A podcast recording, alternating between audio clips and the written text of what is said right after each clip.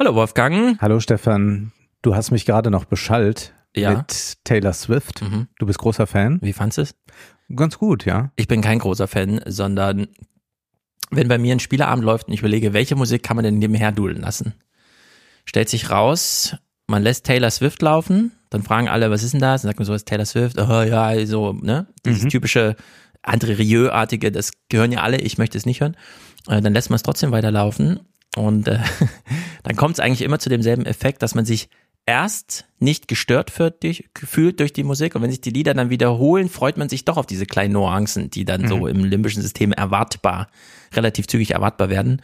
Was eben bedeutet, es ist hochgradig durchkalkulierte Musik. Wir sind geradezu Ratten im Spiel dieser Musikindustrie von Taylor Swift. Äh, Wir funktionieren genau nach Plan als Konsumenten, aber es funktioniert eben trotzdem. Und sie bringt aber trotzdem diese menschliche Komponente dann bei der Tour wohl ein. Ne? Ja. Also es ist nicht äh, der Roboter auf der Bühne, den wir da erleben. Das ist ganz erstaunlich, äh, um kurz auszuholen. Es gibt ja gerade verschiedene Touren. Ja. Verschiedener Genres. Metallica sind auf Tour, äh, Beyoncé ist auf Tour, Taylor Swift ist auf Tour. Und wenn man sich so die YouTube-Videos anschaut, sieht man doch, die Leute wissen jeweils, was sie bekommen. Weekend zum Beispiel. ja. Die Leute gehen hin, kennen die Musik, hören dann auch die Musik und sind dann doch irgendwie enttäuscht, weil der Typ die halbe Show mit einer Maske rumrennt und so und da ist irgendwie nichts. Man sieht so, das ist alles nach Takt, Lichtshow und so weiter. Ja. Und bei Taylor Swift ist doch erstaunlich, dass man, meine Erfahrung jedenfalls, äh, sehr genau hinschaut bei den YouTube-Videos, die so von Fans mittlerweile in sehr guter Qualität gemacht werden. Ist das jetzt Seattle Nacht 1, Seattle Nacht 2, weil man doch diese kleinen Unterschiede sucht, die dann auch da sind. Und sie hat ja zwischendurch, sie spielt ja dreieinhalb Stunden. Und diese kleinen Segmente, wo man nicht genau weiß, was spielt sie denn jetzt, weil sie es vielleicht selber erst live entscheidet, weil sie wirklich nur Standardlicht und eine Gitarre oder am Piano sitzt. Und dadurch ist das so ein Wechselspiel zwischen der Hypershow einfach, die dann auch diese Erdbeben auslöst, also wenn Shake It Off und so gespielt wird, aber auch diese zweimal halb bis dreiviertelstündigen kleinen Country-Musikartigen, wo sich jeder nochmal, wo es auch nicht zu hell ist im Stadion, alle nochmal zurückfallen lassen können in ihren Sitz. Es ist ja alles bestuhlt und so. Und Oh, das ist gut. Das wäre sogar was ja, ja. Es ist bis Reihe 1 bestuhlt und ich find's mega. Also es ist wirklich, äh, es ist unglaublich, wie, wie es mich erreicht, obwohl ich weiß, dass ich da sehr anfällig bin, siehe André Rieu und so weiter. Mhm. Ich habe übrigens Karten gekauft fürs Astor Kino, weil da die Sommershose von André Rieu äh, übertragen wird. Ja, dann bist du äh, definitiv der Jüngste da, würde ich mal Äh, tippen. Glaube ich auch. Ja, viel Spaß dabei. Dann, dann vielleicht doch lieber Taylor Swift, aber da kommt man ja so schwer an Karten. Ach so, ja, ich habe allen, die bisher auf Instagram oder sonstiges so, äh, ich habe Karten für irgendein, also dann die Orte, ne, die genannt werden. Ich habe dann immer drunter geschrieben, falls irgendwas dazwischen kommt, denkt doch zuerst an mich. Und diesen Aufruf möchte ich hier auch machen. Ich möchte niemandem, denn ich bin kein Swifty. Jedenfalls muss ich das ehrlicherweise sagen, wenn ich sehe, wie die Swifties abgehen im Stadion. Ja. Ich bin kein Swifty. Ich will niemandem seine Karte wegnehmen. Aber falls irgendwo jemand Karten hat und es kommt aber was dazwischen. Diese Show würde ich nächstes Jahr schon gern sehen hier in Europa. Okay. so lange bleibt uns Netflix. Äh, Netflix hat äh, mal wieder einen Film parat, eine Eigenproduktion oder Einkauf, das ist ja auch manchmal gar nicht mehr so genau zu sagen. Jedenfalls eine Produktion mit deutschen Schauspielern. Kostja Ullmann ist dabei. Dann äh, sieht man äh, auch noch Ulrich Wickert, äh, nämlich What? einen verjüngten Ulrich Wickert. Ich wusste doch, dass er immer Schauspieler ist. Es geht um ein Verjüngungsprogramm und Ulrich Wickert taucht kurz auf, dort als verjüngter Nachrichtensprecher. Und wir hören jetzt mal kurz in diesen Trailer rein. Aeon bietet ein Zeitspendenprogramm, das jedes gespendete Lebensjahr großzügig vergütet. Wie würden Sie sich fühlen? Man nimmt Ihnen Ihr Leben weg und gibt es einer Milliardärin. Ich meine, wenn jemand gar nichts mehr hat außer seine Jugend, willst du ihm auch noch verbieten, davon zu profitieren? Those who make lifetime a commodity make people a commodity. Paradise heißt der Film. Eigentlich eine interessante Prämisse. Man Gab's kann nicht schon mal? seine Lebenszeit verkaufen an einen äh, Milliardär. Also man ist 18 Jahre alt, hat kein Geld und sagt sich, gut, ich verkaufe einen Teil meiner Lebenszeit, sagen wir die 12, 15 Jahre, Mhm. die man braucht, um so und so viel Millionen zu bekommen und dann bekommt die dieser Milliardär und die sind dann für immer jung. Das ist die Prämisse des Films. Ja, es gab einen Film mit dem Titel In Time mit Justin Timberlake, Genau. der sehr gut Sehr ist. gut, ja, der ist wirklich Äh, hervor. Denn der ist eigentlich ein marxistischer Film.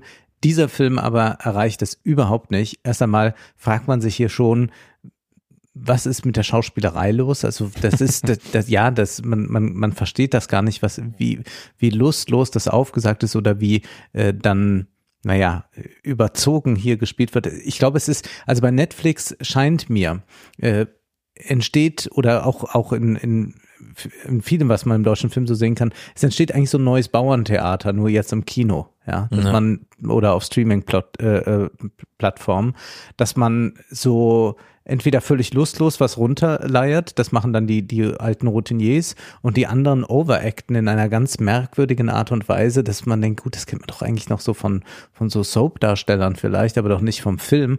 Naja, jedenfalls, äh, dieser Film hat äh, eine interessante Grundlage, aus der er dann relativ wenig macht, aber es ist unser Thema äh, der vergangenen Folge gewesen, deswegen wollte ich es aufgreifen. Ah ja. Da Mhm. haben wir ja darüber gesprochen, äh, wie das ist, wenn äh, man das Leben äh, vorzeitig verlässt, weil die ökonomische Lage einen dazu treibt. Und das ist jetzt mal ein bisschen äh, diese Geschichte aus anderer Sicht. Aber äh, wir Äh, werden keine da im? Salon, nein, nein, ich habe da im Salon dann doch anderes zu empfehlen.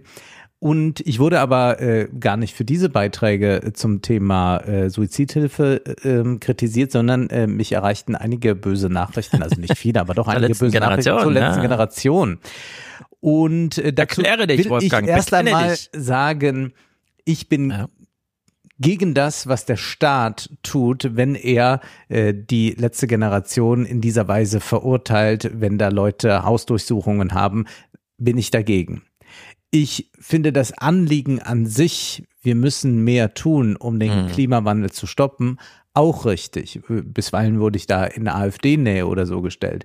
Meine Kritik war eine an der Strategie der letzten Generation, weil ich sage, mit dieser Strategie wird man nichts erreichen. Ja.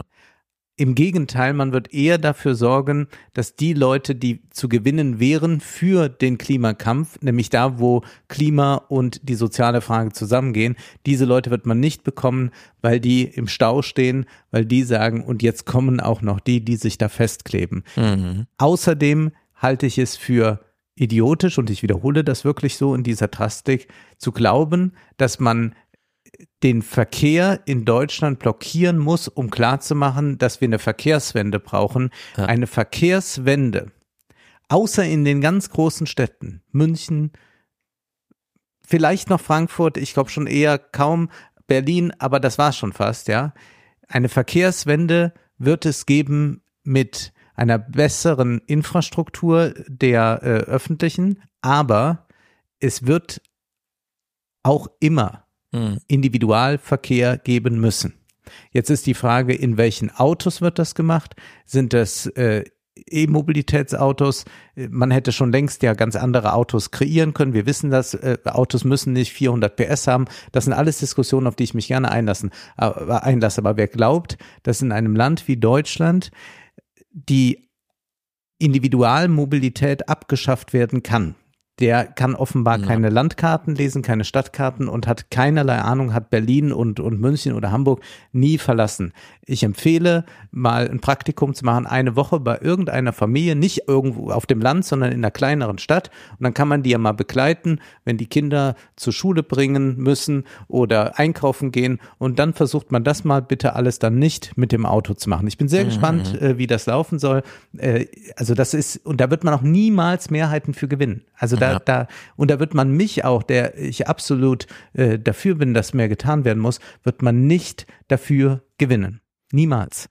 Jo, laut neuesten Zahlen, ich weiß nicht, Politbarometer, Deutschland-Trend, was auch immer, äh, 60 Prozent unterstützen die Ziele der letzten Generation, was ich irgendwie krass wenig finde. Und 60 Prozent sagen aber auch, äh, ich finde nicht gut, wie demonstriert wird. Also es gibt so einen kleinen Disconnect zwischen äh, Inhalt und Form, um es mal so zu sagen. Und äh, das zeigt ja, dass wir so ein kleines Problem haben bei der Frage, wie erreichen wir ein Ziel, von dem wir im Tiefen unseres Herzens irgendwie alle wissen, das wäre für uns alle gut. Und für die großen Städte habe ich jetzt auch wieder festgestellt, und ich führe ja ein privilegiertes Leben, in dem ich meistens mit dem Fahrrad zu erreichbare Ziele habe, außer es regnet so komisch. Dann kann ich allerdings aufs Taxi umsteigen, nehme dafür aber Uber, weil das irgendwie nur ein Drittel des Preises ist, den mich ein Taxi kostet. Also sag ich, da Könnte, sind könnte woran liegen? Ja, das sind auch so ein paar Fehlspezifikationen im System, denn ich glaube schon, dass die ursprüngliche Uber-Idee, dass nämlich viele dran teilnehmen. Also jeder, der in einem Auto sitzt und sagt, ich fahre jetzt von Frankfurt nach Mainz und sage vorher in der Wolke Bescheid, dass ich diese Strecke absolviere und vielleicht finden sich bis morgen früh noch zwei andere, die steigen dann einfach zu. Ich glaube, das hat Sinn, äh, aber wie Uber jetzt aufgezogen ist, ist ja ökonomisch so ein bisschen bescheuert und Uber hat ja auch jetzt das allererste Mal überhaupt ersten Quartalsgewinn vorgelegt nach über zehn Jahren Existenz und so. Mhm. Also ist alles so ein bisschen schräg. Ich glaube mittlerweile auch, dass der letzte Generation Protest, deswegen habe ich ja beim letzten Mal auch äh, diese kleine Pointe gebracht, die sollten einfach jetzt abrupt, aber mit großer Ansage aufhören, damit alle Leute feststellen, ach so, es seid gar nicht ihr, die den Verkehr blockieren, sondern der blockiert sich ja selbst. Also Ja. das, äh, man kommt ja nicht vorwärts in den großen Städten. Man steht ja wirklich nur im Stau, wenn man sich bewegen will. Ähm, meine Vermutung ist, wenn man alles nochmal entzerrt, Mhm. Ziele, äh, Protestformen, Politik und wie auch immer, dass man eigentlich nochmal ein neues Modell entwickeln muss, aber ich sage nur, dass man es entwickeln muss, ich weiß nicht welches, das individuellen Verkehr voranstellt und trotzdem neu ist. Also nicht auf das Auto gehört mir und ich entscheide, wann ich fahre und ich sage auch niemandem vorher Bescheid, sondern ich blockiere dann einfach die Straße, wenn ich das will und stelle mich dann irgendwo hin, weil da einfach zufällig Platz war. So, das, also das kann nicht die Lösung weiterhin sein. Äh, irgendwo da in dieser äh, Gemengelage liegt die Lösung. Äh, aber man muss sich das äh, wirklich nochmal in Ruhe anschauen und die letzte Generation, bei den Aktionen, die ich so sehe, in den Short-Videos der verschiedenen Plattformen, äh, der herrscht nicht unbedingt gerade bedächtige Ruhe und Diskussionsbereitschaft, sondern ich sehe immer nur, wie sich Leute an den Haaren über die Straße zerren und so weiter und dann davon wiederum überrascht sind, dass das gefilmt wird und man dann auch für solche Tätlichkeiten da wirklich äh, vor Gericht kommt und so. Also sehr viele Leute glauben, ihnen gehört wirklich die Straße und sie dürften jetzt irgendwelche Menschen einfach an den Haaren von der Straße ziehen. Also unglaubliche Ja, Zustände. das ist äh, dramatisch, was da dann äh, zu sehen ist in diesen Videos, aber wir können das jetzt noch 10, 20 Jahre spielen. Also wir können das jetzt jedes Mal wieder machen und warten, bis irgendjemand aus dem Truck aussteigt und äh, mit hochrotem Kopf jemanden an den Haaren äh, von der Straße zieht. Äh, Dann können wir das bei Twitter jeden Tag wieder kommentieren, einordnen, dann gibt's wieder die entsprechenden Kommentare. Es ist die Frage, ob wir dafür Zeit haben äh, das zu tun. Das äh, würde ich jetzt mal in Zweifel stellen und würde auch noch äh, eins hinzufügen wollen zu dem äh, Thema Taxi oder Uber. Ich fahre Taxi, weil ich ja auch gar nicht äh, ein ein Gerät habe, um das äh, andere zu bestellen. Aber grundsätzlich bin ich immer Taxi auch gefahren, weil ich dachte, gut, äh, die haben ja den Taxischein und äh, die wissen genau, wo es lang geht. Das ist aber nicht mehr der Fall, denn Nee. das wurde ja von Andy Scheuer damals aufgehoben. Das heißt, man muss nicht mehr diesen sehr aufwendigen Taxischein machen. Ah. Und ich äh, hatte das Erlebnis ja jetzt in München, dass ich äh, einmal mit dem Taxi zum Sendlinger Tor musste und der Taxifahrer mich fragte, wo das denn äh, sei und dann äh, mich bat, Ja, das ja, ja, ja. Einzugeben dann in sein Smartphone. ja. Und ich dachte, gut, Sendlinger Tor, das ist so einer der Hotspots in München. Und dann in der zweiten Taxifahrt zur Oper wurde ich gefragt, welche Oper ich meine. Und habe ich gesagt, naja, die äh, Maximilianstraße, ach ja, dann da unten da. Also auch eine ganz komische Ja. Äh, ganz komische Kiste. Und daraufhin erzählte mir ein anderer Taxifahrer ja, dass er alles aufgelöst und deswegen würden da jetzt ganz viele fahren, die überhaupt keine Kompetenz haben. Und äh, deswegen ist der Unterschied äh, jetzt wirklich dann nur noch ein preislicher zwischen Uber und Taxi und das ist eigentlich sehr schade. Ja, also dieses Uber-Prinzip, wir haben das letzte Mal über Essensversorgung im sozialen nahen Umfeld gesprochen, Nachbarschaften Ja. und so weiter. Äh, wir brauchen sowas auch für den Verkehr irgendwie. Ja. Sehr viele Leute steigen morgens in ihre Autos und fahren alle parallel dieselbe Strecke, aber jeder für sich. Und es macht keinen Sinn. Es gab in Amerika lange diese Idee, eine Autospur nur für Autos, in denen mindestens zwei Leute drin sitzen und so. Ne? Dieses ganze Pooling so ein bisschen äh, anzuvisieren. In Wie Kuba hat man das ja durchaus so gemacht. Na gut, in aber aus Kuba hat anderen man so Gründen, noch aus andere- Gründen der Knappheit. Andere Knappheits, die jetzt auch in der Türkei und so weiter kommen. Aber Knappheiten können wir mehr. natürlich jetzt auch hier erkennen. Insofern ist das eine Idee. Mir sagten übrigens äh, ähm, auch Taxifahrer, dass der Unterschied jetzt gar nicht mehr so groß sei zwischen dem, was man bei Uber verdienen kann oder dann äh, mit dem Taxi. Aber es kommt, glaube ich, sehr auf die Branchen an. Äh, da wollen wir jetzt nicht im. Ja. äh, Also wir brauchen hier fischen. mehr genossenschaftliche, so kleinkollektivistische, nachbarschaftliche Ideen, denn jedes, also alle fünf Meter steht hier ein Auto auf der Straße. Ich Ja. war letztens in Bonn äh, wahrscheinlich eine meiner erfolgreichsten Instagram-Stories überhaupt. So viele Herzchen habe ich noch nie bekommen. Ich habe einfach diese Straßenzüge fotografiert von mitten auf der Straße. Und du hast ja, das sieht ja aus wie Boston. Also es ist ja, das sind ja die wunderschönsten Straßen überhaupt, Ja. die Deutschland hat in Bonn.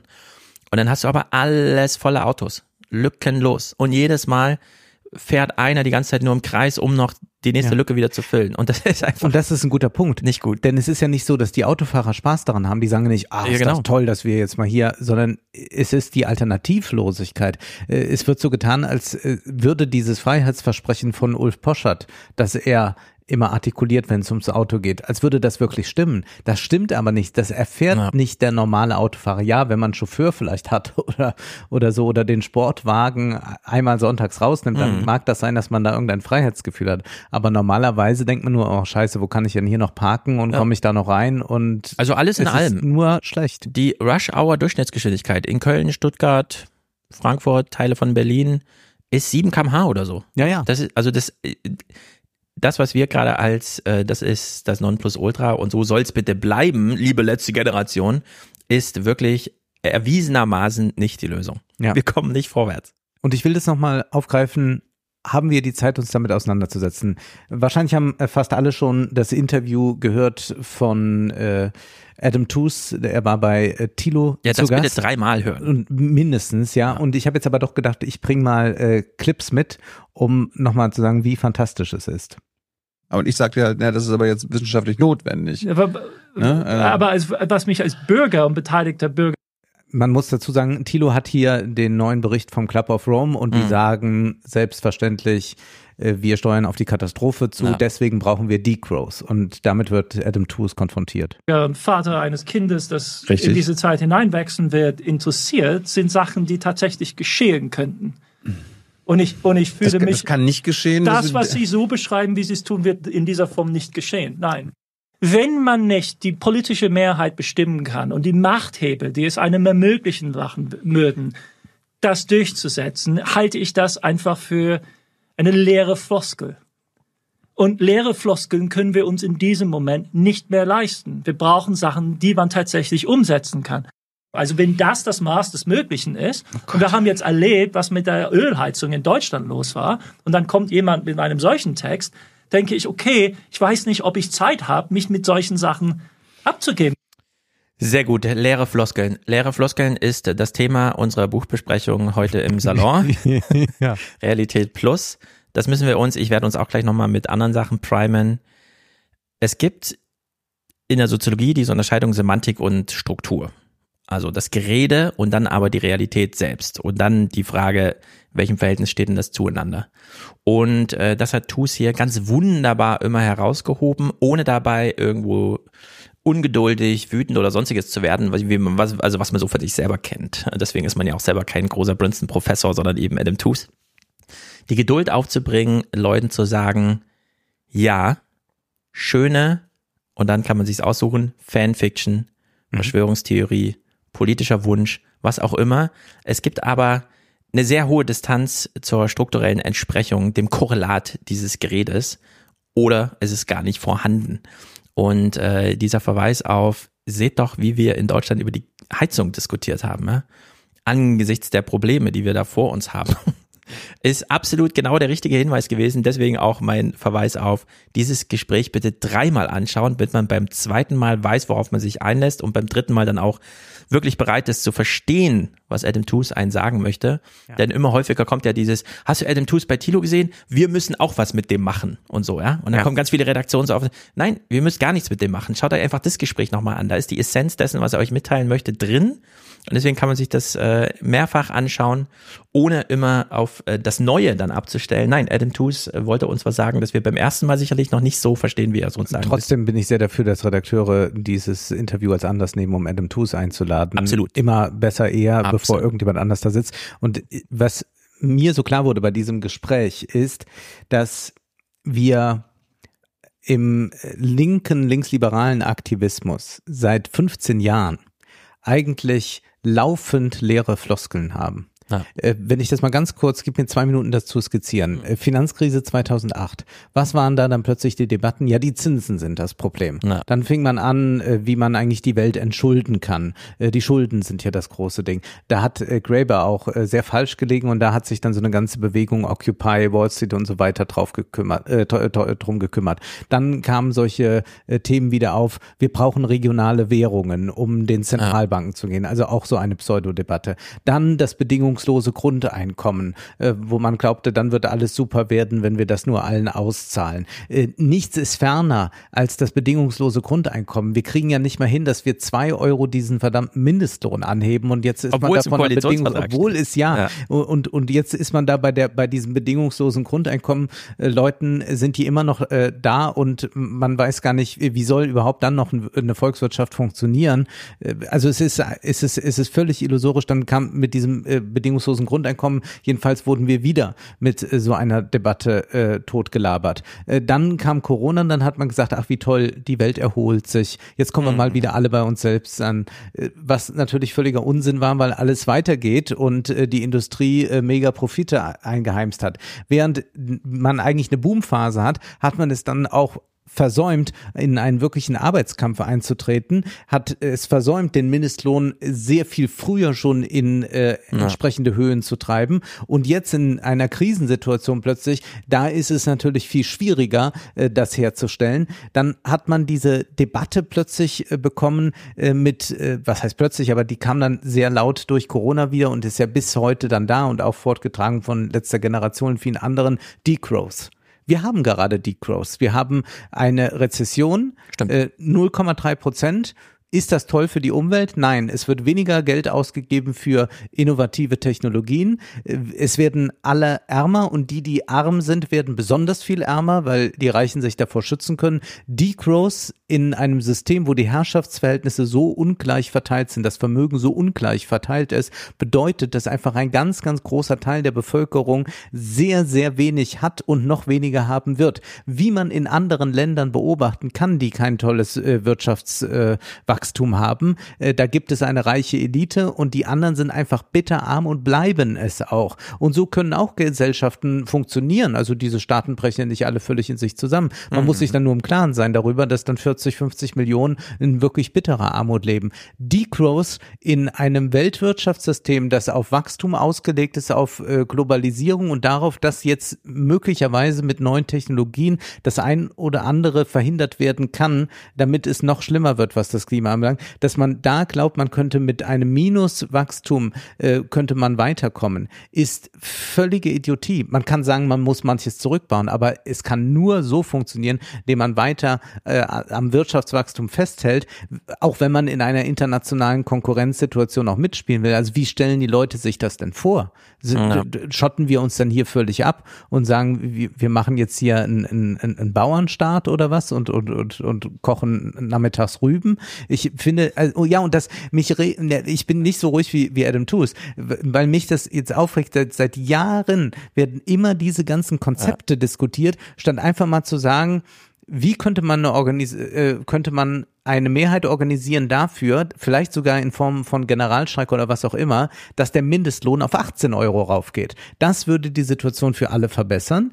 Das würde dafür sorgen, dass auch äh, nicht profitable Geschäftszweige nicht mehr funktionieren würden. Und dann hätte vielleicht auch Uber ein Problem. Dann würde bei Amazon besser bezahlt werden oder manche Dinge gibt es dann nicht mehr. Aber das wäre eine Situation, äh, die für alle äh, ein besseres Leben herstellen würde. Und man hätte zugleich auch äh, dann die Möglichkeit zu sagen, und wir knüpfen an äh, diese äh, neue Errungenschaft mit dem Lohn auch etwas Ökologisches. Was müsste getan werden? Und diese ganzen Arbeitsplätze, die gebraucht werden für eine grüne Transformation herzustellen, sind ja sowieso alles Arbeitsplätze, die ähm, mehr Geld dann einbringen werden. Wir, wir reden ja dann nicht von, also wir, wir reden ja eigentlich davon von Spitzentechnologien und so weiter, die entwickelt werden müssen. Äh, wo ist äh, der Protest für ein äh, äh, äh, Rieseninvestment und all das? Also ich, ich will jetzt wirklich mal über die ökonomischen Tatsachen sprechen und nicht immer nur solche Ideen haben von, ja, äh, mit einem bedingungslosen Grundeinkommen, wenn dann jeder 1500 bekommt, dann ist das so und so und so oder mit Degrowth, äh, dann äh, müssen wir uns alle alle mal bescheiden, die äh, Ulrike Herrmann zählt die Kalorien für uns ab. Also das ist doch nicht mehr normal. Ja. Also das, das kann doch nicht sein, dass das jetzt, äh, dass wir das jetzt immer so weitermachen und dann wundert man sich immer so, äh, wenn, wenn dann plötzlich so, so eine Jahresbilanz kommt und man merkt, ach so, die, die Konzerne haben jetzt doch nochmal so äh, 30 Prozent plus gemacht. Haben wir gar nicht mitbekommen, weil wir ja damit beschäftigt waren, über irgendwelche Unsinnskonzepte nachzudenken über irgendwelche Regionalismen und dann versucht man irgendwelche äh, Modelle von von Landwirten in Lateinamerika zu adaptieren für Deutschland. Ja, also äh, da, da kann das kann ich nicht ernst nehmen. So ist es. Ich habe dem nichts Ich hinzuzufügen. äh, Es spiele noch einen genauso. Clip von Adam Tooze, äh, der mich auch sehr überrascht hat. Wir sehen ja in Deutschland, wie das mit der, mit der Ölheizung prima lief. Und das ist die progressivste Regierung, die es in der demokratischen Welt im Moment vermutlich gibt, in einem größeren, wichtigen Land. Unsere? Die Ampelregierung, ja, nenn, nenn mir eine andere. Ja, weiß ich nicht, aber das ist, das ist progressiv bei uns. Ich glaube, das ist Die progressivste im progressivste Vergleich. im Vergleich. Ach du nenn, Scheiße. nenn, mir- nenn mir eine Ey, ich, andere. ich weiß es nicht. Ich glaube nicht, dass es eine, eine andere gibt. Deshalb auch, deshalb auch das internationale Interesse an dem, was die machen. Das Habeck-Ministerium wird von vielen Menschen weltweit beobachtet als im Grunde das leitende Experiment bei der Energiewende. Das ist vermutlich das einzige wirklich führende nationale Ministerium, wo man wirklich davon ausgehen kann, dass die bestimmenden Leute wirklich dabei sind. Das ist in praktisch keinem anderen der- Land der Welt der Fall. Also, ja, ich bin auch drüber gestolpert, habe es auch getwittert, fand es sehr amüsant, stimmt wahrscheinlich auch. In diesem Moment hat aber noch jemand drunter geschrieben, was ist mit Spanien? Und ich so, na, was ist mit Spanien? Also, wir erwarten ja gerade einen Rechtsruck und jetzt wissen wir, es ist so ein Patt. Wir sehen, was in Amerika los ist, dass jede weitere Anklage gegen Donald Trump irgendwie als, ach ja, dann will ich doch ihn zum Präsidenten, was wir ja nicht verstehen können, dass dann die Hälfte der Gesellschaft so tickt. Aber wir haben immer noch, äh, auch wenn es nicht groß ist, Dänemark, Norwegen, Schweden und so weiter, die skandinavischen Länder, die ja nun doch flächendeckend Wärmepumpen, E-Mobilität und so weiter schon eingebaut und eingepreist haben. Was Ja. ich dann wieder nicht verstehe. Habeck warum- kommt aber von einem anderen, also ich will jetzt hier auch nicht Habeck verteidigen, aber Habeck muss ja mit einem anderen Status quo operieren. Äh, Da in den skandinavischen. Ländern ist das Ja. über längere Zeit dann entwickelt worden und dann kann man sagen, die haben jetzt mehr erreicht wie wir und äh, Mhm. er sagt ja jetzt auch nicht, Deutschland ist das sauberste Land der Welt, ganz im Gegenteil, das führt ja, Ja. auch aus, wo die Probleme liegen. Aber äh, Habeck kommt natürlich von einem Status äh, ein, einer ganz schönen Dreckschleuder, die er da vor sich hat und die versucht er mit seiner Politik etwas sauberer zu bekommen und in diesem Ansatz, was er da erreichen will, ist ja die progressivste Ja. Form von äh, Politik, die gerade zu finden ist Genau. auf diesem Globus. Dreckschleuder ist äh, genau der richtige Begriff, weil man den auf zwei Ebenen, nämlich Semantik und Struktur, einmal sehen muss. Habeck kommt aus Schleswig-Holstein. Dort weiß jeder, da weht Wind, da ist Nordsee, da kann man einfach Windräder aufbauen und dann äh, hat ja Habeck das dort als Landesminister auch so ge organisiert, dass die Leute direkt was von, dem, von der Windkraft haben. Also dadurch, dass da so direkte Finanzströme sind, haben die auch ein echtes Interesse daran, welche Turbine wird denn da verbaut und so weiter. Und die wissen, okay, eine Turbine sind 10.000 Haushalte. Also äh, da hat man so eine gewisse Vorstellung davon. Also man hat es strukturell reingebaut bekommen in die Nordsee und man weiß darüber Bescheid. Das Gerede dazu ist da. Und dann kam man in die Bundespolitik, wo es ganz anders läuft. Äh, in Süddeutschland hat man keine Ahnung von den Naturgewalten. Man lädt sich zwar immer tausend Touristen in seiner Wohnung ein, die dann irgendwie sich die Berge anschauen sollen, aber man hat selber kein richtiges Gefühl für Naturgewalten, Sonne und Windkraft.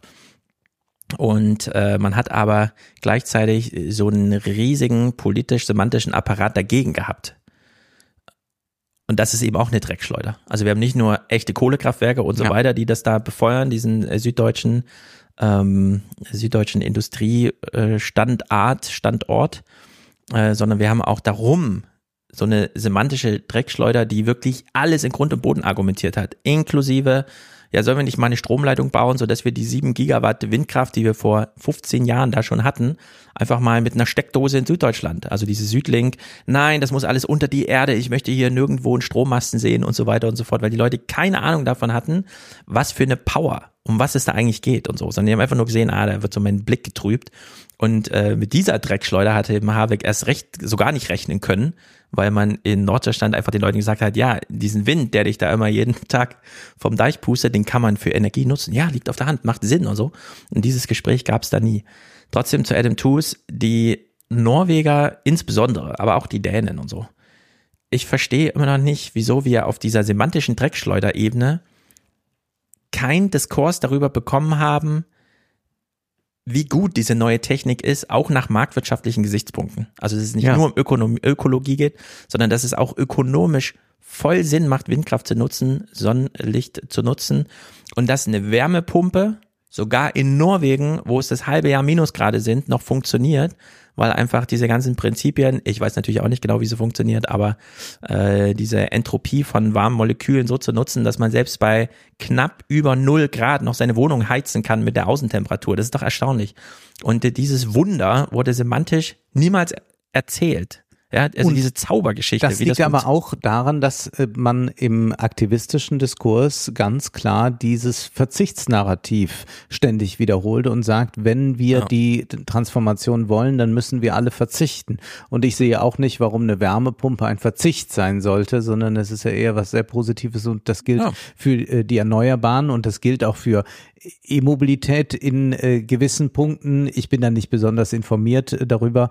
Äh, deswegen will ich mich jetzt hier nicht äh, zu sehr aus dem Fenster lehnen. Dann kriegt man nämlich sehr viele E-Mails, die einem das nochmal sehr genau erklären. Äh, jedenfalls gibt es sehr viele Möglichkeiten, äh, wie man keine Verzichtsgeschichte erzählen muss, sondern man kann äh, tatsächlich sagen, ja, äh, mit äh, der Ökonomie der Renewables, äh, mit all dem ist eigentlich sehr viel zu machen. Und äh, da wir ja äh, keine besonderen Bodenschätze und all das haben, sondern eigentlich nur unsere Köpfe, wäre es sinnvoll, wenn wir in diese Richtung gehen. Also man kann eine ganz andere Geschichte damit erzählen. Das passiert aber so wenig, wenn man auch tatsächlich sagt, ja, technische Innovation, jetzt klingst du ja schon wie die FDP. Und hier auch nochmal Adam Tooze. Aber es, man kann ja, ich meine, da noch mit Anreizen oder irgendetwas in dieser Art zu argu- argumentieren, ist ja rein zynisch. Es geht jetzt hier um die Milliardäre, wie können wir die loswerden oder was auch immer. Ähm, Wie werden wir die los? So- so- wir- so- ich meine, wir, wie wird man, Na, ich meine, wir als Öffentlichkeit, als äh, westliche Gesellschaften, als, ich, als ich denke nicht, dass es die geringste Chance gibt, dass wir sie loswerden. Oh Mann. Sorry. Ich meine, warum würde, ich meine, und haben wir nicht einen ganzen Haufen anderer Probleme? Wir sollten sie nicht feiern. Wir sollten sie, uns nicht auf sie verlassen. Ja, aber, aber diese, diese doch, wir diese, sollten von ihnen kein Geld nehmen. aber die, aber die. Probleme sind doch mit denen verbunden. Wenn wir hören, ein Milliardär ver, ver, verbraucht so viel CO2 wie eine Million Ja, was Menschen. man, was man möglichst tun sollte, ist, ihnen bestimmten Formen des Konsums zu verbieten. Das ist bestimmt wahr. Ja, man, soll, man sollte Steuern auf, auf Flugzeuge und Schiffe erhöhen, noch und nöcher. Man sollte sie zum Teil einfach verbieten. Sie sollten ausgeschlossen werden von den wichtigen Orten, wo sie hinfliegen wollen und hinfahren wollen. All das, aber, aber ich, das sind, das sind politische Maßnahmen, die ungeheuer schwierig sind. Deshalb Und da könnte, würde ich gerade noch einhaken, mal Aktivismus noch stattfinden. Es gab es ja zum Teil jetzt, dass die letzte Ge- Generation verhindert hat, dass Privatjets abheben, finde ich äh, richtig. Ja. Äh, Können, können sie sehr gerne machen. Äh, Da trifft es dann die richtigen. verlasse ich mich. Und ich sage es nicht mit Enthusiasmus, sondern ich glaube, dass der Pfad der Entwicklung hin über technologische Lösungen läuft, weil wir es politisch, gesellschaftlich nicht hinbekommen werden. Nicht, weil ich ein Technik-Enthusiast, ein Technik-Fanat bin, sondern ich einfach an diesen Fragen immer wieder, da dreht man sich ja den Kopf wund an, an diesen Problemen. Da gibt es ja keinen Grund zu glauben, dass wir auf Lösungen kommen. ich kann ja, wir können das Publikum. Hm, technische Innovation. Ja, äh, ein Verweis noch auf diese Milliardäre und so weiter. Wie funktioniert Politik in Deutschland? Mike Josef, als er hier in Frankfurt seinen dann erfolgreichen Bürgermeisterwahlkampf gemacht hat, hat mal auf einen was hingewiesen in so einem kleineren Gespräch. Die Kommunen leben von der Gewerbesteuer. Die bekommen sie nämlich. Die Einkommenssteuer wird dann irgendwie über den Bund und so weiter und es wird dann so verteilt und dann bekommt man auch einen Anteil des, der Einkommenssteuer. Aber man bekommt vor allem Gewerbesteuer. Und so sieht dann auch die Politik aus. Ähm, diese 20 oder 10 Milliarden für Intel, damit äh, Intel nochmal 20 Milliarden drauflegt und dann entsteht da irgendwas, aber irgendwie geht es ja nur um 3000 Arbeitsplätze. Also mehrere Millionen werden investiert für einen Arbeitsplatz. Ja, weil das am Ende über die Gewerbesteuer abgerechnet wird. Die Kommune freut sich auf die Gewerbesteuer, die da anfällt. Die Einkommenssteuer ist ihr egal. Deswegen ist ihr die Ansiedlung des Unternehmens dort wichtig und der Umsatz, der da stattfindet, aber nicht die Anzahl der Leute, die dafür Umsatz sorgen. Und dieses Prinzip, dass nämlich das Kapital, also der eine Eigner, Intel, hofiert wird, da wird der Bundeshaushalt geöffnet, trotz Schuldenbremse, 10 Milliarden, die müssen sein und so weiter, weil man dann weiß, wenn Intel auch noch 20 Milliarden hinterher steckt, dann droht uns nicht, dass die irgendwann mal abwandern oder so, sondern wenn das Ding einmal auf 50 Fußballfeldern gebaut ist, ist das gebaut. Dann haben wir hier 100 Jahre Gewerbesteuer sicher. Und zwar in einem Ausmaß, wie es ansonsten nur die Teststrecke von Porsche irgendwo da in Süddeutschland oder so bringt, nämlich mhm. 30.000 Euro pro Nase, Einwohner, ja, mhm. und so, sowas abgerechnet. Die, die einzelnen Mitarbeiter, die da, das ist total egal, findet in dieser politischen Rechnung überhaupt nicht statt. Ja, also unser ganzes ähm, lokales Wirtschafts sagen wir mal, der politisch-wirtschaftliche Komplex ist darauf ausgelegt, dass es dem einen Eigner, dem Milliardär gut geht und dass er bei einem zu Hause ist. Und deswegen auch, wie bekommen wir Milliardäre los? Ja, gar nicht. Also das ist quasi einprogrammiert in unserer, beginnend beim Steuersystem und so weiter, dass wir diesen einen und mag der noch für tausend Leute CO2 verbrauchen, ne? Dieser eine wird hofiert, für den wird alles gemacht. Arbeitsplätze, der Einzelne findet da politisch nicht statt. Und das fand ich äh, damals schon ein guter Hinweis im Wahlkampf, weil das zum Beispiel für Frankfurt bedeutet, ja, es ist ganz schön, wenn hier in Frankfurt auch Leute arbeiten und die müssen ja dann irgendwo wohnen, also siedeln wir die mal irgendwo außerhalb der Stadt an und dann wird der große Frankfurter Bogen, wer innerhalb von 30 Minuten mit der S-Bahn in die zum Hauptbahnhof fahren kann, gehört irgendwie dazu, also wird dann Wohnen für diese Nachbarschaftskommunen subventioniert, also so kleine Programme. Aber das klappt eben nur, weil Frankfurt sich immer kalkuliert, wir kriegen so und so viel Gewerbesteuer und dann am Ende, Jahresende stellen sie fest, ah, es waren doch 500 Millionen mehr. Mhm. Ja, und diese Kalkulation, dieses Budget, das macht den Unterschied bei der Gestaltung der, der Stadt. Das Gewerbesteuer. Die Milliardäre müssen in Frankfurt investieren, die brauchen wir hier, die Arbeitskräfte nicht. So und da kann man dann, äh, also wenn jetzt in dieser CO2-Rechnung man sagen würde, ja, ein Milliardär wiegt so eine Million Menschen auf, okay, dann kommt man vielleicht irgendwie ins Nachdenken. Aber solange ein Milliardär so 1000, 10.000 Menschen aufwiegt, ist das einfach, äh, also das ist so hart gecodet. Ist ein Problem, sozusagen. aber nicht unser Hauptproblem und ist auch, weil es so gecodet ist, wie du es gerade skizziert hast, äh, sehr es gibt schwierig. Gar also die werden wir nicht äh, in dieser Weise los. Die werden wir dann, äh, wir können gewisse Dinge einfach grundsätzlich verbieten, dass die nicht mehr möglich sind in mhm. Deutschland, dass man äh, das und das nicht mehr darf, äh, wie man auch jetzt nicht mit dem Panzer privat durch die Gegend fahren darf. So kann man auch andere Dinge dann äh, möglicherweise verbieten, aber das ist ein langer Schritt, äh, ein langer Weg. Aber die Frage ist auch, ob man da mit äh, genau das erreichen will jetzt, äh, worum es ja primär gehen sollte, nämlich äh, diese äh, Transformation. Und man darf sich dabei auch des Populismus bedienen, sagt TUS. Sehr dass gut. es möglich wäre, eine, eine populistische Politik, um, um diese Ungleichheit herum zu Ungleichheit das ist populistisch? Zu Absolut, ja, klar. Okay. Ja. Aber ich meine, im guten Sinne. Okay. Für es mich ist Populismus kein, Populismus ist ein analytischer Begriff. Also diese zentristische Rede, von irgendwelchen Leuten als Populisten, die man als solche dann nicht. Populisten sind im Grunde ja eine Form der demokratischen Politik unter bestimmten, mit unter bestimmten Vorzeichen, ja. mit, unter bestimmten Prämissen und dazu gehört unter anderem die Mobilisierung des Volkes gegen die Minderheit, das Volk gegen gegen die Elite, wir gegen sie. Mhm. Und das ist ein sehr mächtiges politisches Mittel und durchaus kreativ und absolut historisch bedingt ein zentrales Element in jeder Umverteilungspolitik. Da sollte man mit ernst machen. Aber ich meine, historisch gesehen ist ja eines der großen Rätsel der Demokratiegeschichte, dass das nicht ein längerfristig in meisten Ländern ein Läufer gewesen ist. Das war ja der Albtraum der Konservativen, der Aristokratie im 19. Jahrhundert. Wenn es eine allgemeine äh, äh, Wahlrecht gibt, dann kommt es unmittelbar zur Enteignung. Und das, und der, das Erfolg ihrer Geschichte, äh, der, äh, ihr Erfolgsrezept seit dem 19. Jahrhundert ist, dass sie dem immer wieder entgangen sind. Hm. Ja, zieht sich ja bis zur Corona-Krise. Alle Betriebe werden geschlossen, aber die Mieten werden gezahlt. Ja. Also da ist dieses Hardcoding von Eigentumsrechte und umso mehr Eigentum, umso wichtiger, umso fester ja. verankert in den Verfassungen und Grundgesetzen und so weiter. Das ist klar. Das, was er hier sagt, und ich möchte mich an dieser Stelle zum sechsten Mal als äh, Populismusbeauftragter der Grünen Partei bewerben. Ich hoffe, irgendwann kommt das Angebot, dass ich das dann auch mal antreten kann, diese Stelle.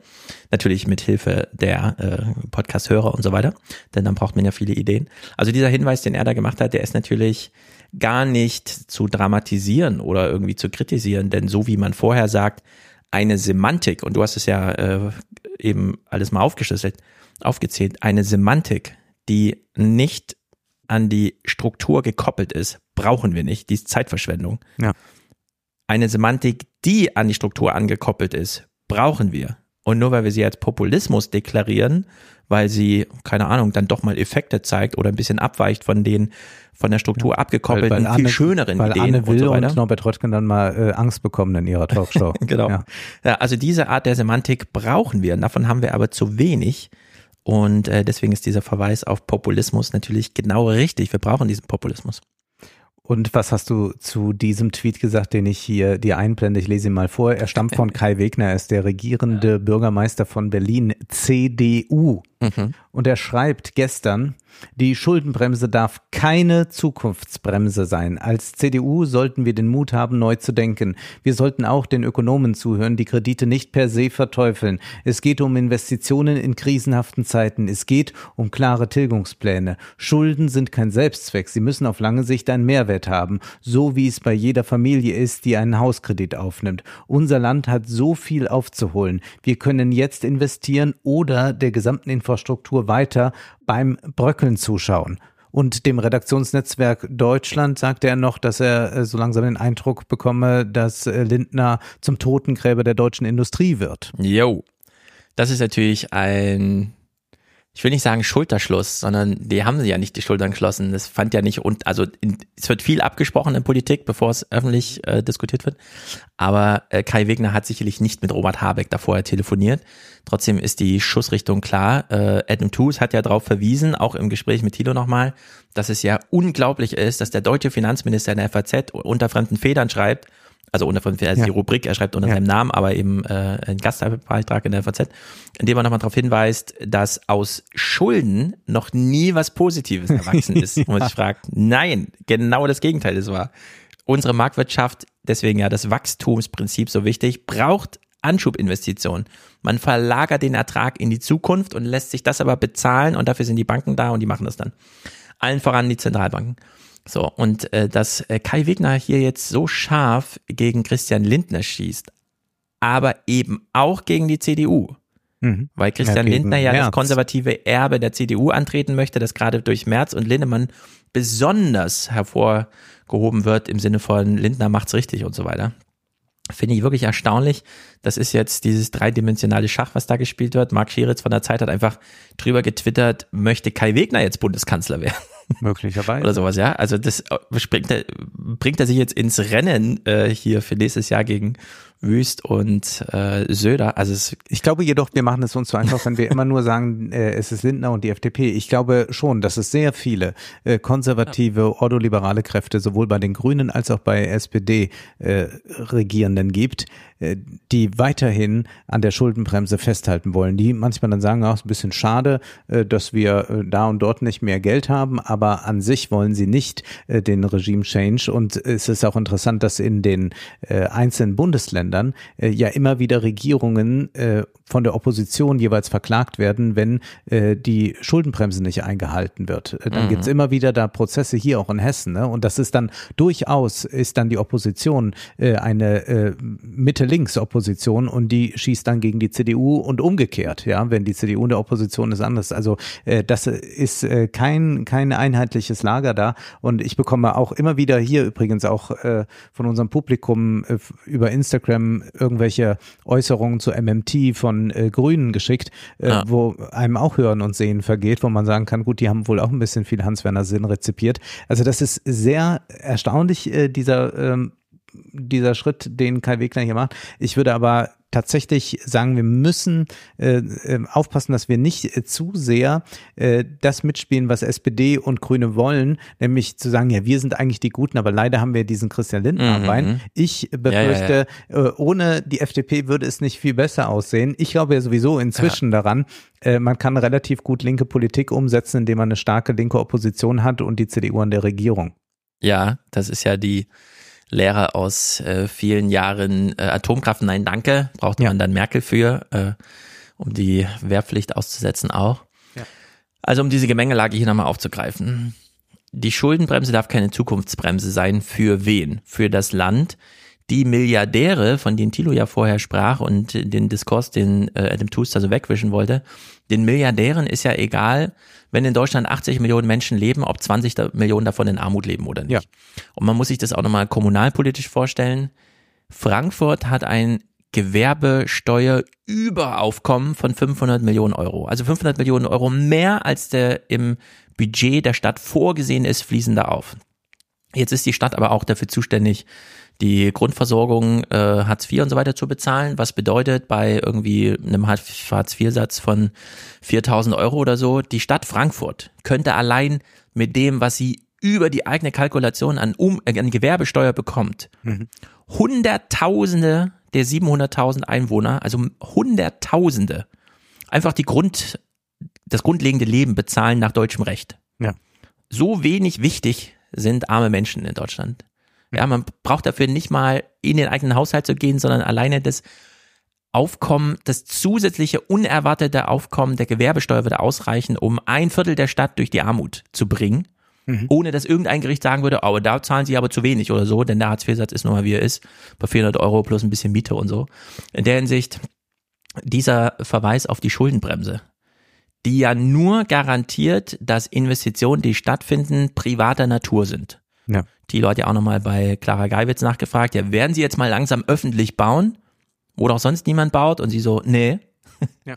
heißt ja nur, die wenigen Häuser, die noch gebaut werden, werden privat finanziert. Also die Renditen, die da auflaufen, inklusive äh, allen Zinslastproblemen und so weiter, werden auch privat eingestrichen. Statt dass jetzt einfach der Staat da auftritt und sagt, naja, wir, uns geht's ja nicht ums Plus-Minus, wir wollen einfach nur, dass ihr wohnt. Nein, diese Schuldenbremse blockiert genau sowas. Mhm. Und äh, aber Clara Geibitz wäre jetzt zum Beispiel auch ein, ein toller Fall. Äh, sie könnte ja zum Beispiel ökologisch äh, korrekt bauen lassen. Mhm. Also kleiner genau. Tipp an die letzte Generation. Ich weiß, dass uns einige hier zuhören von der letzten Generation und vor allem auch sehr viele Sympathisanten. Und äh, da mal ein kleiner Tipp. Äh, ne? die, die hat ja auch ein Ministerium. Ja, und äh, vor allem sollte es ihr egal sein, was es am Ende kostet, solange äh, natürlich ökonomisch vernünftig kalkuliert wird. Ja. Also ja, die Baukosten haben sich halt mal verdoppelt in den letzten zehn Jahren. Das heißt, nur weil der Staat jetzt finanziert, sollte man nicht nochmal eine Verdopplung rein provozieren, um da Geld abfließen zu lassen. Das haben wir ja gesehen beim Wohnungsbautag, wie Habeck da stand vor den Leuten und meinte, seien Sie ehrlich mit uns, wenn Sie eh schon nach dem, was wir gerade noch subventionieren, als Standard bauen, dann ist das künftig Standard und nicht mehr zu subventionieren und so. Also diese kleinen Bitreden waren ja alle da. Aber Schuldenbremse, also das, gegen was sich Kai Wegner hier richtet, ist, und ich will, also Kai Wegner bleibt für mich einer der unterirdischsten Politiker, ja, ja. dem, was ich jetzt gesehen habe. Ja, ne? Aber zumindest dieser Spruch der Schuldenbremse äh, erzielt auf die Reichen und Superreichen, die private Investitionen noch machen können, denen 20, 30 Prozent der Gesellschaft einfach egal sein kann. Mhm. So, weil die Kommunen fangen ja. es dann schon irgendwie auf und so weiter und so fort. Und gegen die richtet sich jetzt sogar jemand von der CDU, weil er sagt, naja, geht vielleicht richtet, ein bisschen zu weit. Richtet er sich gegen sie oder sagt er einfach, wir müssen sehen, dass wir die deutsche Industrie wieder in Gang bekommen und davon profitieren auch die Milliardäre? Also das eine schließt das andere nicht aus. Mhm. Ich hatte ja schon immer mal wieder gesagt, äh, wenn man äh, die äh, zwei Lektüren Handelsblatt und Junge Welt zusammenlegt, dann äh, ist man manchmal über Parallelen äh, doch äh, ganz erstaunt, äh, wenn äh, ja. die, die, die einen den anderen in dem Sinne zustimmen, dass man sagt, ja, die deutsche Industrie äh, fahren wir so gegen die Wand. Und da, glaube ich, ist das einfach ein altes CDU-Thema, äh, dass man jetzt neu beantworten muss, wie das ja in der beiden Administration auch geschehen ist. In der beiden Administration sind ja nun auch jetzt sehr viele Köpfe, die entweder ihren Grundsätzen untreu werden, aber vor allem sind es neue Köpfe, die sagen, okay, jetzt funktioniert Industriepolitik gut und es geht nicht mehr mit dem neoliberalen Paradigma und das äh, traue ich durchaus auch äh, CDU-Leuten zu. Äh, die CDU ist ja auch über Jahrzehnte so erfolgreich gewesen, weil sie äh, durchaus äh, verstanden hat, äh, dass Konservatismus äh, meint, sich anzupassen an Situationen mhm. und das kann sein, dass sie das eher machen als äh, gewisse Dogmatiker. Ja. Also, ich will auch nicht sagen, per se Schuldenbremse und so weiter. Schuldenbremse hat selbst Christian Lindner mal aufgebrochen, um zum Beispiel 10 Milliarden Aktienrente zu finanzieren. Ja. In der Hinsicht, man muss immer noch mal auf die Details schauen. Haushalt, Militär, ja. Genau. Gut, Kai Wegner, erstaunlich. Na, ist ja trotzdem eine Überraschung.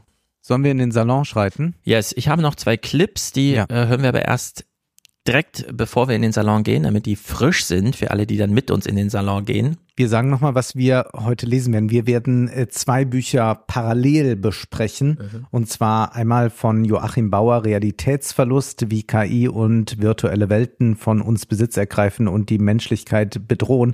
Dieses Buch antwortet quasi auf das viel umfangreichere Buch. David J. Chalmers hat es geschrieben, Realität plus, virtuelle Welten und die Probleme der Philosophie. Es ist ein Bestseller, ein philosophischer weltweit, ein Buch äh, über über das alle diskutieren. Wir auch. Es ist ein Buch, das im Silicon Valley rauf und runter äh, gelesen wird und wir werden uns heute sicherlich auch die naive Frage stellen, warum eigentlich? Äh, das äh, wird, glaube ich, eine ja. spannende Diskussion. Dann habe ich ganz viel Literatur diesmal mitgebracht. Ich dachte, wir haben es mit dem Sommer zu tun. Die mhm. Leute haben vielleicht Zeit, um literarisches zu lesen. Einmal äh, ein äh, Buch, ein Stundenbuch der Liebe über eine Liebe, die über äh, fünf Jahrzehnte dauert. Und dann ist äh, der Mann sehr krank und äh, die Frau ähm, pflegt den Mann und was bedeutet das eigentlich? Wie ist die Liebe noch da? Es ist ein, ein unfassbares Buch ähm, von äh, Helga Schubert, äh, über das ich sprechen muss. Dann Michel Houellebecq, ich hatte schon angekündigt, äh, hat bei irgendeinem Porno mitgewirkt und versucht sich hier zu rechtfertigen, hat einen merkwürdigen Vertrag unterschrieben. Ich äh, verspreche, ich äh, lese die böseste Stelle aus diesem Buch vor. Sie ist okay, wirklich gut. ganz, ganz abgründig.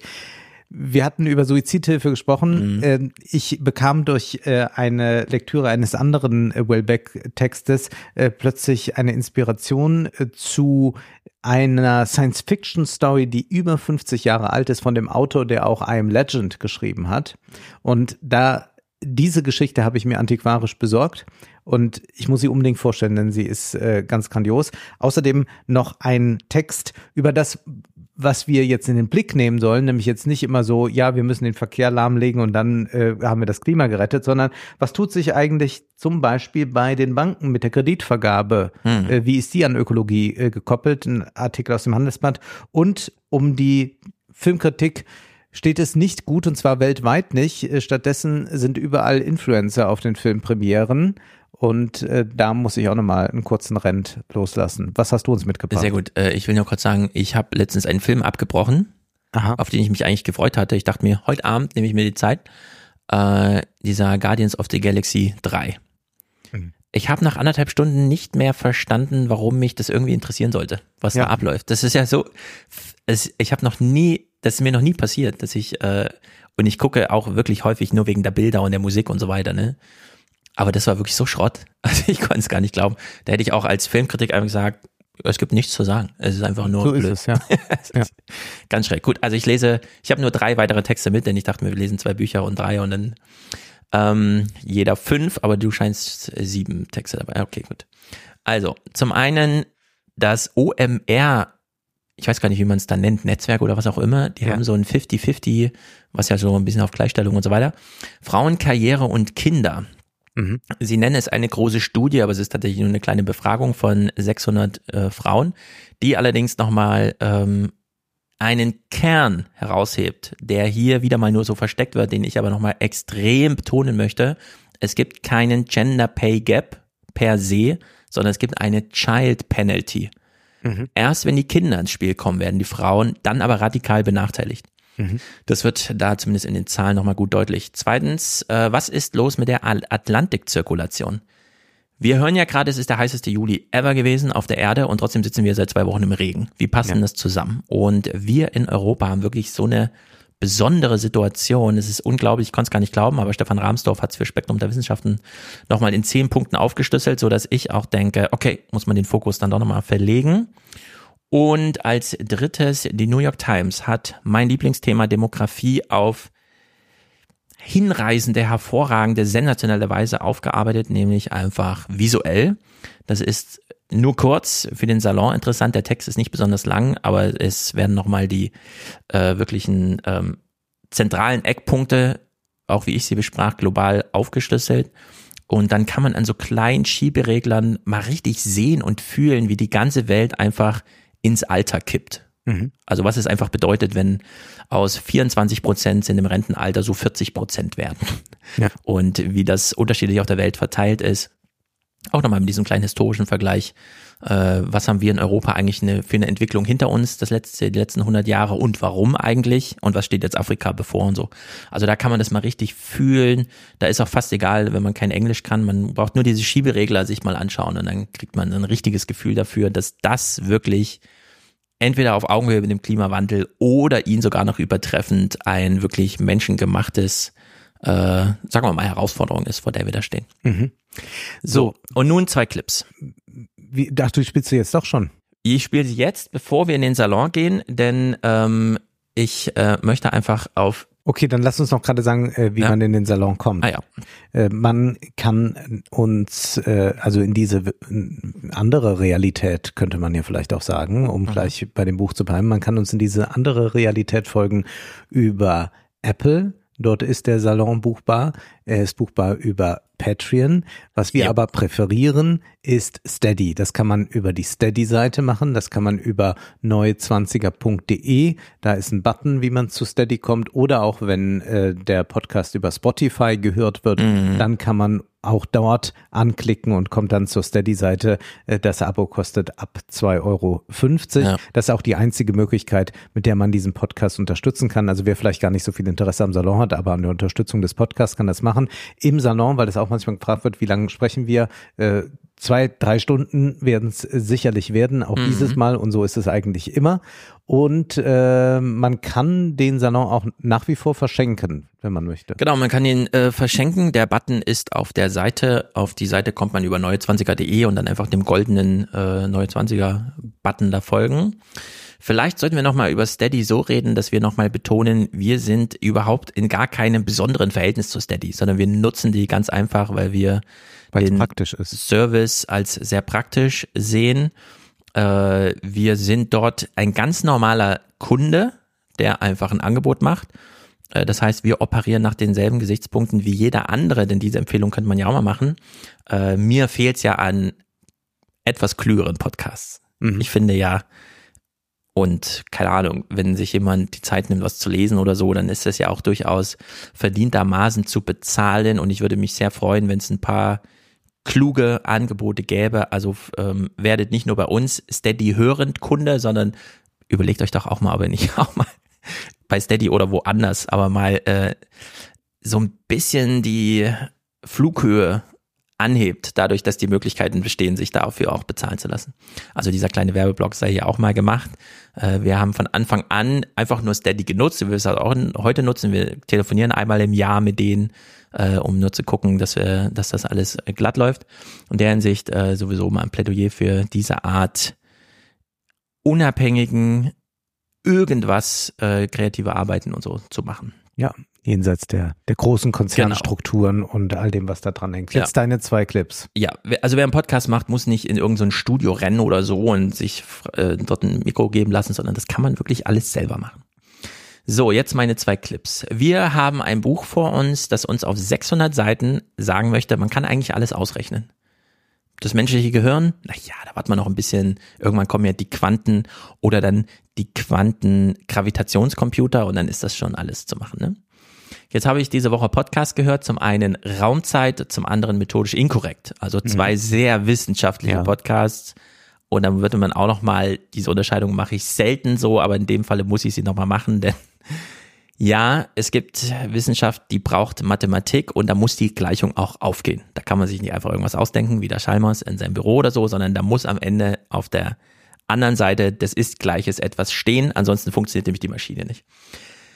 Jetzt war Tim Brittler für den Raumzeit-Podcast beim CERN und hat sich da mal diese großen Teilchenbeschleuniger und so weiter erklären lassen, weil da gibt's irgendwie so neue Sensoren, man kann irgendwas Neues mit Protonen machen, wie auch immer, kann man ja sich dann anhören in der letzten Folge. Und sie kommen so ganz nebenbei auf die Frage, warum macht man das eigentlich als experimentelle Physik? Kann man sie einfach ausrechnen? Ich meine, Teilchen, also drei kleine Elementarteilchen stoßen auf was anderes, kann man das nicht simulieren? Warum muss denn das in echt gemacht werden? Und die Antwort ist äh, irgendwie naheliegend, aber sie ist besonders gut illustriert, finde ich. Denn hier wird mal ganz kurz erklärt in so einem Mini-Exkurs, wo es schon scheitert bei der Sachen, äh, bei der Frage mathematische Prognose. Da gibt's unterschiedliche Meinungen.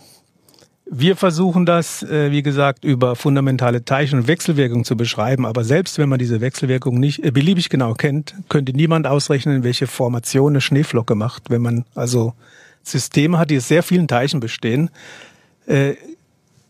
Prinzipiell kann man das machen, es gelingt aber keinem, weil das, dann gibt es eben kollektive Phänomene, die nicht immer aus den fundamentalen. Oder anders ausgedrückt, Europa braucht unbedingt ein Schneeflockenformungsforschungszentrum. Nein, ich will das nicht äh, ins Lächerliche ziehen, aber ich auch nicht. es gibt doch emergente Phänomene, auch Alice beschäftigt sich damit, Ja. vielleicht kommen wir da noch später drauf, die man eben nicht so einfach aus den fundamentalen Wechselwirkungen herleiten Genau, kann. alles nicht so ein. So, die Oppenheimersche Trinity-Bombe musste wirklich mal gezündet werden, Mhm. denn man kommt nur so weit mit Physik oder mit Theorie, sagt er ja mehrfach in dem Film.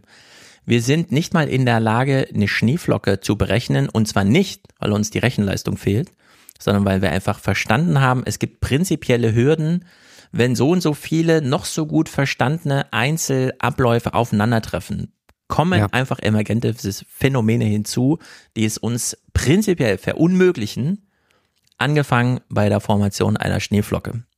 So, Schneeflocke ist einfach nur ein Tropfen Wasser, der halt mit Luft und so und Temperatur zu tun hat.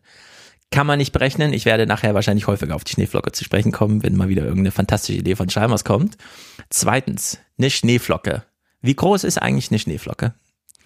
Sehr klein. Also um sie überhaupt zu sehen, braucht man schon ein Mikroskop. Das heißt, selbst bei mikroskopischen Sachen wird es unglaublich schwer. Schneeflocken bestehen aus Wasser. Jetzt eine Frage, die ist total albern. Ich stelle sie dir stellvertretend. Alle Hörer können jetzt kurz mitdenken. Wie groß ist eigentlich ein Liter Wasser? Da kann man jetzt nur dumm drauf antworten. Genau. Von, Man kann nur absolut dumm drauf antworten und die Antwort wird euch gleich alle überraschen. Wasser, ein Liter Wasser besteht ja aus sehr vielen Wassermolekülen. Ja. Die sind irgendwie in einem Verhältnis, also in einem Tritterpack sind sie ein bisschen gestapelt. Wenn sie so im Waschbecken sind, sind sie sehr ausgebreitet und so weiter und so fort. Verschiedene Formen. Angenommen, nur mal im Kopf jetzt äh, theoretisch, denn physikalisch ist es ja unmöglich. Aber angenommen, man würde jetzt das Wasser mal aufreihen.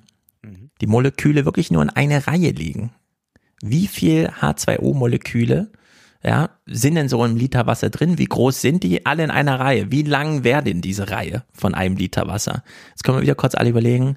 Okay, ein Liter Wasser besteht aus so und so vielen Molekülen H2O, die alle mal wirklich in eine Reihe. Wie lang wäre das? Also wenn wir jetzt die Oberfläche von Wasser prognostizieren wollten, wie sie sich verhält, müssten wir irgendwie alle diese Moleküle in unsere Rechnung einbauen. Mhm. Wie viele müssten wir da eigentlich einbauen? Wie groß wäre eigentlich diese Gleichung so? Ja? Bei methodisch inkorrekt sind sie das mal kurz durchgegangen. Ein Liter Wasser aufgereiht, der Länge nach. Wie, wie lang ist das? Genau, ich habe es natürlich vorher auch schon mal ausgerechnet, um, um die genaue Zahl zu haben. In Kilometern jetzt. Ähm, 9,2, sagen wir mal, 9,2 Billionen Kilometer. Jetzt sagt man so, okay, Billionen Kilometer, das sagt mir ja gar nichts. Ne? Nee, da hat man nicht. natürlich kein Gefühl mehr. Gibt es nicht irgendeine äh, etwas handlichere Größe, die mir das beschreibt? Welch kosmischer Zufall, möchte ich sagen. Ja, es gibt ja die Einheit der Lichtjahre. Und ein Lichtjahr ist zufällig ziemlich genau 9,46 Billionen Kilometer ähm, lang. Also Wasser war 9,2, Lichtjahr ist 9,4 oder 9,5 Billionen Kilometer. Also ziemlich genau das gleiche, kann man sagen. Ja, soweit fährt kein Verbrennermotor. Ein Liter Wasser aufgereiht ist ein Lichtjahr Ja. Distanz. So, und mit diesen zwei Gedanken, wir kriegen nicht mal eine Schneeflocke prognostiziert. Also ein Tropfen Wasser, der Mhm. mit Wind und Temperatur in Verhältnis gesetzt wird, kriegen wir nicht berechnet. Ein Liter Wasser, also nur H2O-Moleküle, super simpel eigentlich im Vergleich zu, was man noch so an Molekülen ins Zusammenspiel bringen kann, ja, ergibt ein Lichtjahr Material, das in eine theoretische Gleichung müsste, wollte man es berechnen. Statt experimentell einfacher, da machen wir etwas mit dem Liter Wasser und gucken mal. So, und unter diesen zwei Gesichtspunkten Gehen wir jetzt in den Salon. gehen wir jetzt in den Salon und lesen dieses Chalmers Buch. Bis gleich. Bis gleich.